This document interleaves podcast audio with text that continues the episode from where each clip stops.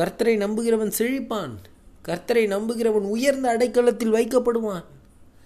எனக்கு பிரியமான சகோதரனை சகோதரியை நீங்கள் யாரை நம்பி வாழ்கிறீங்க மனுஷனை நம்புனா நம்ம கஷ்டமோ நமக்கு கவலையும் தான் மிச்சம் தவிர மற்ற எதுவும் நமக்கு கிடைக்க போகிறதில்ல ஆனால் கர்த்தரை நம்பி கர்த்தருக்காக ஒரு வாழ்க்கையை வாழ்ந்து கர்த்தரை சார்ந்து நம்ம வாழும்பொழுது அதுதாங்க நமக்கு எல்லாமே நமக்கு கிடைக்கும். அப்போ தான் நம்ம வாழ்க்கை ஒரு சந்தோஷமான ஒரு வாழ்க்கையாக இருக்கும் சமாதானமான ஒரு வாழ்க்கையாக இருக்கும்.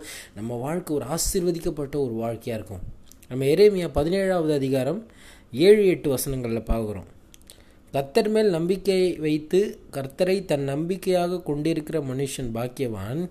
அவன் தண்ணீர் அண்டையிலே நாட்டப்பட்டதும் கால்வாய் ஓர ஓரமாக தன் வேர்களை விடுகிறதும் உஷ்ணம் வருகிறதை காணாமல் இலை பச்சையாயிருக்கிறதும் மழை தாழ்ச்சியான வருஷத்திலும் வருத்தமின்றி தப்பாமல் கனி கொடுக்கிறதுமான மரத்தை போல் இருப்பான். அமேன் இவ்வளோ ஆசீர்வாதமான ஒரு வசனம்.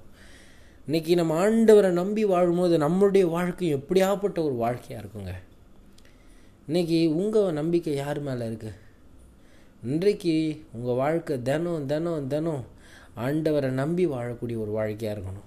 நான் இன்றைக்கி இந்த விஷயத்தில் நான் ஆண்டவரை நம்புவேன். ஆனால் நாளைக்கு ஏதோ ஒரு விஷயத்தில் நான் மனுஷங்களை நம்புவேன். அப்படி கிடையாதுங்க.